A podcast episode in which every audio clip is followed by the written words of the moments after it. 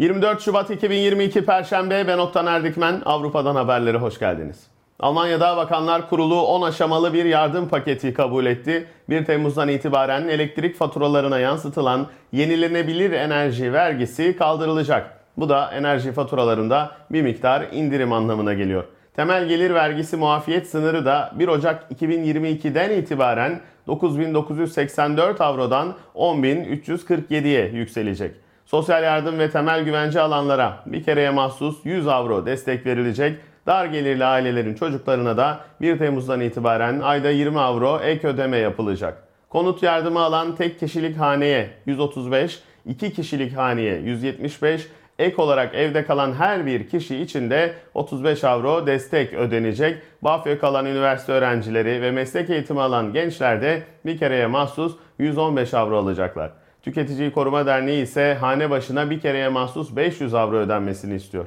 Hiç yoktan iyidir ama yardımları böyle bölük pörçük ve kuşa çevirip vermek kimseye fazla yarar sağlamıyor. Bunun yerine yardımlara zam ve faturalara indirim yapılırsa daha iyi olurdu. Bu haliyle dostlar alışverişte görsün misali kaşıkla verip sonra kepçeyle geri almak oluyor. Çünkü her şeye zam geliyor. Bakanlar Kurulu aynı zamanda asgari ücretin 12 avroya yükseltilmesini de kabul etti. Ancak Ekim ayında uygulamaya geçecek. Aynı zamanda mini job kazanç sınırı da 450'den 520 avroya yükselecek. Sendikalar güvencesiz oldukları için mini job işlere karşı çıkıyor. Bu yüzden sınırın yükseltilmesini de istemiyorlar. Salgınla ilgili haberlerse iyi. Almanya'da yeni vaka sayısı 216.000 olarak açıklandı. Geçen hafta aynı güne göre 20.000 azaldı. İnsidans da 1265'e düştü. Az da olsa düşüş sürüyor. Hastaneye yatışlarda da gerileme var. Sağlık Bakanı Lauterbach tüm kısıtlamaların kaldırılması çözüm değil dedi. Sait'e konuştu. 60 yaşın üstünde henüz aşı olmamış çok sayıda kişi var. Hesap yapınca panik bakanı diye eleştiriyorlar ama durum bu diye konuştu. Bakan ayrıca gelecekteki varyantların daha tehlikeli olmayacaklarının garantisi yok. Kesin olan tek bir şey var, o da salgının henüz bitmediği. Bu emekleme dönemi daha 10 sene mücadele etmemiz lazım ifadelerini kullandı. Daimi Aşılama Komisyonu Başkanı Mertens da alt varyant BA2'nin omikron dalgasını uzatabileceğini düşünüyor. Araştırmalar bu alt varyantın daha bulaşıcı olduğunu gösteriyor. Robert Koch Enstitüsü iyileşme belgesinin geçerliliğini 6 aydan 3 aya indirmişti. Avrupa Birliği 6 ay diyor, sadece Almanya'da 3 ay. Frankfurt'ta bir kadın mahkemeye başvurdu. Mahkeme bu kararın yasalara aykırı olduğuna hükmetti. Ancak şu anda bu karar sadece davayı açan kişiyi bağlıyor. Herkes için geçerliliği yok. Test yönetmeliği uzatılmazsa 1 Nisan'dan itibaren ücretsiz testler kaldırılabilir. Daha doğrusu ücretli hale gelebilir. Bazı test merkezleriyle ilgili şüpheler var.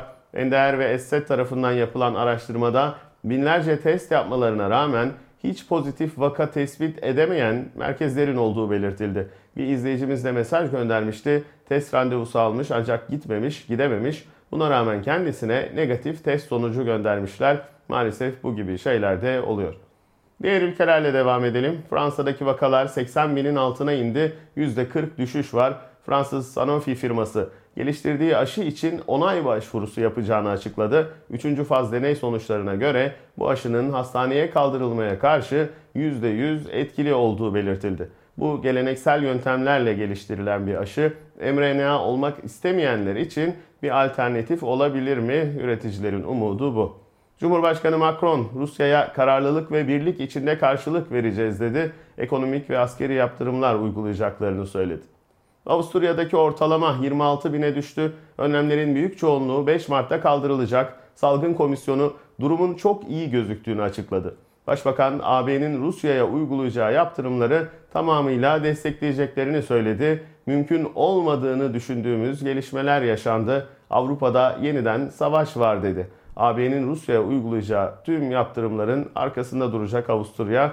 Gerçekten de Putin'in ne yapacağını kestirmek bugünlerde pek de mümkün olmuyor. Hollanda'daki vakalar 40.000'in altına düştü. Hastanelerde gayet iyi durumda. Başbakan Rutte Rus işgalini kınadı. Hükümet sert yaptırımlar çağrısında bulundu. Ancak Hollanda'da enerjide tıpkı Almanya gibi Rusya'ya bağımlı durumda. Uzmanlar savaş nedeniyle doğalgaz, petrol ve gıda fiyatlarında ciddi artışlar bekliyor. İsviçre'deki vakalar da 15.000'in altına indi. Geçen hafta neredeyse tüm önlemler kaldırılmıştı. Buna rağmen ülkedeki vakalar azalmaya devam ediyor. İngiltere'de de tüm önlemler kaldırıldı. Artık pozitif çıkanlar bile karantinaya girmek zorunda değiller. Vakalar buna rağmen İngiltere'de de 27 bin bandına kadar düştü. Belçika'daki ortalama 10 binin altına indi. Tüm Avrupa'da düşüyor. Bir sonraki toplantı 4 Mart'ta. Burada maske ve sertifika kuralları bile gevşetilebilir. Zorunlu aşı tartışması da var ama şu anda birçok uzman acil bir gereklilik olmadığını düşünüyor. Başbakan De Croo, Rusya saldırısı karşısında eğer harekete geçmezsek Putin Ukrayna'da durmayacak, tüm Avrupa'nın güvenliği tehlikede dedi. Önce Ossetya, sonra Kırım, şimdi de Ukrayna. Bir savaşımız eksikti, maalesef o da oldu. Geçen hafta kesinlikle işgal filan yok, bunlar paranoya diye açıklamalar yapan Rusya, Ukrayna'nın birçok şehrindeki hedefleri bombalamaya başladı. Onlarca asker ve sivil hayatını kaybetti. Halk korku içinde. Bodrumlara, metrolara sığınıyorlar. Avrupa Birliği Dış İlişkiler Temsilcisi Borrell, "2. Dünya Savaşı'ndan sonraki en karanlık saatleri yaşıyoruz" dedi. ABD ve AB ekonomik yaptırımlar uygulayacak. Ayrıca Ukrayna'dan gelen mültecilere de kapılar açılacak. Saldırılar başlayınca doğalgaz fiyatları da ortalama %42'ye kadar yükseldi ve bunlar ham fiyatlar. Faturalara yansıması aylar alıyor. Almanya Başbakanı Scholz, Putin'in büyük bir hata yaptığını söyledi. Bugün Ukrayna için korkunç, Avrupa için ise karanlık bir gün dedi. Ayrıca Ukrayna'da bulunan tüm Alman vatandaşlarının da ülkeyi terk etmelerini istedi. Federal Parlamento olağanüstü toplanıyor ancak bir ankete göre halkın %51'i bu konuda da eski Başbakan Angela Merkel'in arabulucu olmasından yana. Köln Karnavalı Komitesi pazartesi günü yapılacak olan festivali iptal etti. Onun yerine barış mitingleri düzenlenecek Köln'de. Kuzeyren Vestfalya Başbakanı Wüst, "Avrupa'da savaş varken karnaval olamaz" diye konuştu. Bu çok güzel bir bakış açısı. Savaşlara o kadar alıştık ki kimse hayatını değiştirmek istemiyor. Birine savaş var diyorsun, sormaya "borsa düştü" diye cevap veriyor. Borsa düşse ne olur?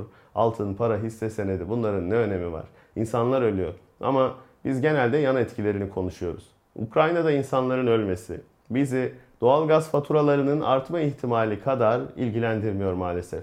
Bombalar atılıyor. Oradaki çocuklar, hayvanlar kim bilir ne kadar korkuyorlar. 2 bölgeyi alacakmış. Alsan ne olur, almasan ne olur? Bir lider sınırları genişletmekle böbürlenmemeli. İnsanları öldürdüğü için utanmalı. Hem kendi insanlarını hem başka bir ülkedeki insanları. Bu dünyayı nasıl bu hale getirdi insan, bunu da anlamak zor. Endonezya'da bir mağarada bir hayvan resmi bulundu geçen gün. Araştırdılar. 45.500 yıl önce çizilmiş. 45.500 sene. 2022 yılındayız. Ve 45.000 sene öncesinden bahsediyoruz. Arjantin'de eller mağarası var. 10.000 yıl önce. Gitmişler, insanlar ellerini mağara duvarına koymuşlar. Boyayla, çocukken yaptığımız gibi ellerinin izini çıkarmışlar. Demişler ki biz buradayız, bizi unutmayın. İnsan çaresiz bir canlı çünkü. 10.000 yıl önce el izi bırakıyor, 45.000 yıl önce hayvan resmi çiziyor, aklı olan bakar ibret alır. Kibirden, hırstan, kendini beğenmişlikten kurtulur. O dönemde de vardı mutlaka onlar gibi olanlar. Kendilerini çok büyük yönetici, asker, bilgin, devlet adamı zannedenler. Aynaya bakınca şu karşıki dağları ben yarattım sanarlar. Hepsi toprağa karışıp gittiler. Geriye bir el izi kaldı. Bizim gibi 7,5 milyar insan daha yaşıyor burada. Aynı anda nefes alıp veriyoruz. Hepsi bizim gibi. Hepsi yemek yiyor, uyuyor. Hepsinin umudu var, hayali var, korkusu var. Hepsi doğru söylüyor, yalan söylüyor, seviyor, nefret ediyor, unutuyor, kin gidiyor. Hepsi kendi hayatının başrolünü oynuyor. Ve milyarlarca insanın olduğu bu dünya gibi milyarlarca gezegen, milyarlarca yıldız, milyarlarca galaksi var. Şu dünyada barış içinde, huzur içinde yaşamak varken biz savaşlarla birbirimizi öldürüyoruz. İspanyol gribi 1. Dünya Savaşı'nın sonuna denk gelmişti. Hatta Nazım, "Biz ki İstanbul şehriyiz" diye yazmıştı. Seferberliği görmüşüz. Kafkas, Galicia, Çanakkale, Filistin, vagon ticareti, tifüs ve İspanyol nezlesi. Bir de İttihatçılar, bir de uzun konçlu Alman çizmesi. 914'ten 18'e kadar yedi, bitirdi bizi. Oktay Akbal'ın muhteşem bir öyküsü var. "Önce ekmekler bozuldu. Hakikaten bir kalktık. O mis gibi kokan somun ekmek gitmiş. Başka bir şey gelmişti. Önce ekmekler bozuldu" diye yazdı bu yüzden. "Sonra her şey. Çünkü yeryüzünde savaş vardı. İnsanlar sebebini bilmeden, düşünmeden ölüyor, öldürülüyorlardı. Savaş kelimesi dünyanın her yerinde en çok kullanılan söz olmuştu. Radyolarda marşlar, nutuklar, şaşkın insan sürülerinin üstüne savruluyor. Gazeteler korkuyla okunuyordu. Tramvaylar, vapurlar sabahları akşamları tıklım tıklım. Daima aceleci, sinirli, telaşlı bir kalabalığı şehrin bir ucundan öteki ucuna taşıyıp duruyorlardı. Maalesef yine hem salgın hem de savaş olan yıllara denk geldik. Ama bu dünyada tüm sınırları, devletleri, adaları, denizleri verseniz hiçbirini tek bir çocuğun gözyaşına değişmeyecek insanlar da yaşıyor. Milyarlarca galaksinin içindeki milyarlarca gezegenden birinde yaşayan milyarlarca insandan biriyiz ama kimsede olmayan özelliklerimiz de var. Aşk gibi, sevgi gibi, hasret, merhamet gibi duygularımız var. Bugün hiçbir hayvan bir resim çizip de bakmaz, ne güzel resim demez. Hiçbir kedi bir çiçeği koklayıp ne güzel bir çiçek diye düşünmez. Bizi yine bu değerler kurtaracak ve bunu son ana kadar umut edeceğiz. Tek bir insanın içinde tek bir iyilik hissi, zerresi kalana kadar. Ne demişti Sait Faik? 21 Haziran gecesi 3.30'da İstanbul'da tifüs, memlekette zelzele, dışarıda harp ve ben sana aşığım. Hoşça kalın.